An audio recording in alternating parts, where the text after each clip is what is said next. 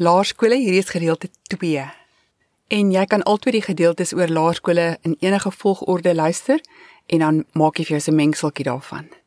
Ek is 'n hoërskooljuffrou, maar ek sal altyd dankbaar wees vir die tyd wat ek in 'n klein dorpie gebly het wat ek gedwing was om by laerskole skool te hou en in 'n middelskool en vir die tye wat ek hier moes aflos in laerskool. Want dit het my so 'n bietjie insig gegee en ek wil jou nou net 'n paar wenke gee. Eerstens dink ek die graad van onderrig in laerskole is oor die algemeen regtig goed.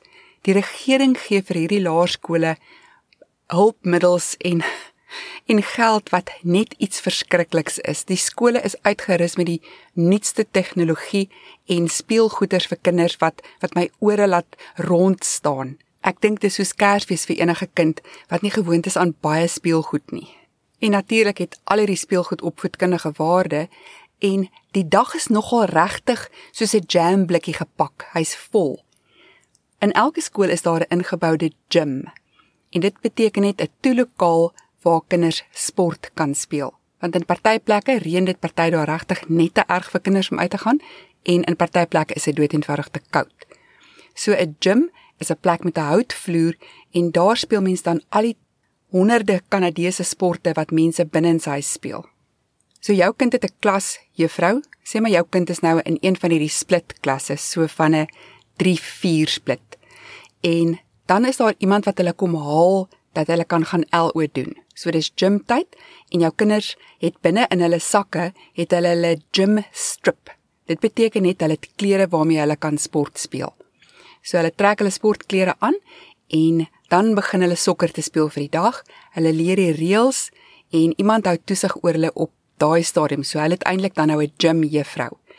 Jou klasjuffrou dan neem tyd om dan bietjie merkwerk te doen of dis haar middagete. Die sporte wat hulle speel is sokker en volleybal en dan dodgeball waar kinders mekaar met balle gooi en dis 'n sagte balle en dis vir my niks 'n lekker speletjie as 'n juffrou nie want want iemand huil altyd en dan sit 'n vreeslike drama en ellende. Dis die kinders se heel lekkerste speletjie. Dan doen die kinders musiek en hulle doen nogal formele musiekonderrig want teen die tyd dat hulle in die, in die hoërskool kom, kan hulle deel raak van 'n jazzband. Nou jazz en ek het nog nooit klaar gekom nie. Ek kom uit 'n jazzlose kultuur en hier is jazz nogal groot. So een van my kinders het 'n tromboon gespeel en baie keer leer kinders op laerskool al om 'n instrument te speel in skooltyd. Dan is daar baie keer kuns en die kuns in Kanada is net anders as in Suid-Afrika. Op hoërskool is kuns 'n vak die hele tyd en die meeste kinders neem op 'n stadium bietjie kuns, maar op laerskool is dit nogal iets wat hulle baie aandag aangee. So jou kind gaan iewers heen gaan vir kuns. Dan dan gaan iemand anders jou kind kom haal vir biblioteek toe tyd en hulle gaan boekies lees met hulle net in 'n ander lokaal of iemand kom na jou kind se lokaal toe om 'n bietjie boekies te lees. Op dié manier ruil die kinders 'n bietjie klasse dan gaan jou klasjuffrou of iemand anders ter 'n bietjie bak en brou doen en daar's gewoonlik in 'n laerskool 'n kombuisie. So hulle gaan een of ander tyd bietjie koekies bak en hulle is mal daaroor. In die hoërskool neem seuns en dogters vir 6 maande lank huishoudkunde en dan bak hulle en hulle kook en hulle in hulle leer kombuise opruim. Dis 'n wonderlike vak. Daai vak gaan jou as ouer 'n bietjie baat. En dan gaan laerskoolkindertjies baie op uitstappies. So hulle gaan iewers heen met 'n bus jy gee toestemming en daar's baie keer ouers betrokke en sorg dat jy een van die ouers is wat uitstappies doen. Dan leer jy die juffrou ken en jy leer die ander maatjies ken en jy kan hulle bietjie deurkyk. Nou terwyl ek daarvan praat om maatjies bietjie deur te kyk. Jy stap in 'n ander kultuur in en jy weet nie regtig wie's in jou kind se klas nie. Wat ek dink 'n fantastiese plan is, is om die kinders na jou huis toe te nooi. Laat hulle by jou kom speel. Die Kanadese hou oor die algemeen nie vreeslik baie van play dates nie. So dis ook net vir 'n ou kort rukkie, maar as jy nader aan die kinders vir bietjie ouer is, na jou toe oornooi en jy koop vir hulle pizza, dan raak dit 'n gewoonte dat jou huis 'n speelhuis is en dan dan hou jy oor almal 'n oogie, maar jy sê dit net nie. Almal dink net jy's hierdie superwoman en hierdie supermaan pa wat die kinders altyd by julle laat speel, maar eintlik is jy besig om om hulle bietjie deur te kyk. Dis 'n goeie ding in 'n baie liberale gemeenskap. Goed tog jy nou moet ek nou moet ek aangaan met hierdie liberale gemeenskap en jy moet bietjie daarvan weet. Dis 'n ander kultuur met mense wat ander gebruike het. Dit is regtig asof jy na 'n ander planeet toe trek. 'n Mens stuur jou kind skool toe. Jy weet eintlik glad nie wat daar aangaan nie en dan kom jou kinders met baie snaakse goed by die huis aan.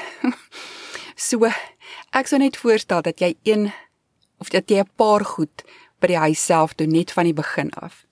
Die heel eerste ding is jy moet onthou godsdienstonderrig is nou jou werk en jou verantwoordelikheid en jy jy's die enigste een wat dit gaan doen.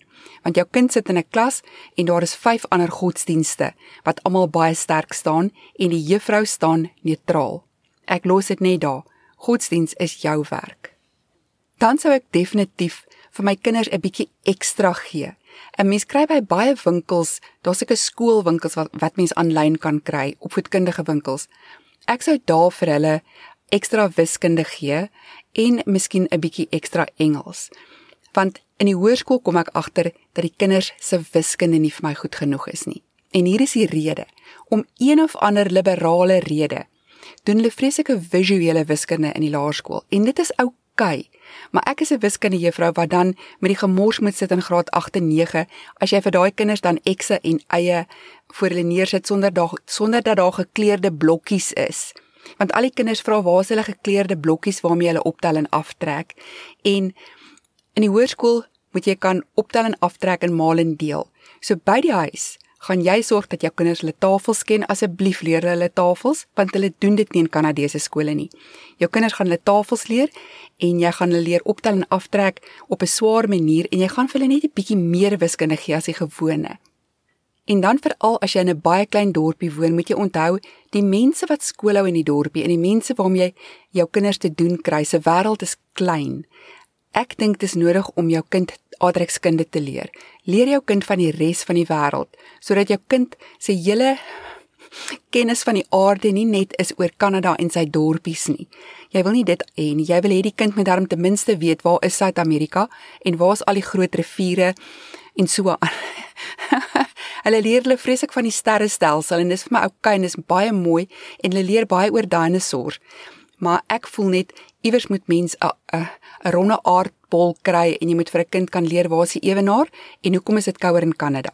So dit gaan jou speletjie wees met jou kinders. Jy gaan 'n aardbol koop en dan gaan julle allerlei speletjies daarmee speel om aardrykskunde by die huis te doen. En ek wil hier net 'n voorbeeld gee. Ek het 2 weke gelede in 'n hoërskool het ek vir graad 10 kinders algemene kennisvrae gevra. En dit was skriwend verskriklik om te weet dat hulle niks van aardrykskunde weet nie en dat hulle geskiedeniskennis redelik swak is. Lyk my hulle leer ook net oor die Tweede Wêreldoorlog. So, jy moet bietjie algemene kennis met jou kinders speel. Dit gaan tot hulle voordeel wees in hulle lewe later en as hulle moet werk kry in Kanada. Ek dink altyd mense moet vooruit dink om te dink dat jy 'n kind wil grootmaak wat wat afgerond is. En dan gaan jy nie nonsens wat by 'n skool nie. As jou kind ongelukkig by die huis aankom en iets pla jou kind, gaan jy agterkom wat dit is. Want mens moeg mag nie iemand boelie en iemand sleg sê en vir iemand lag nie.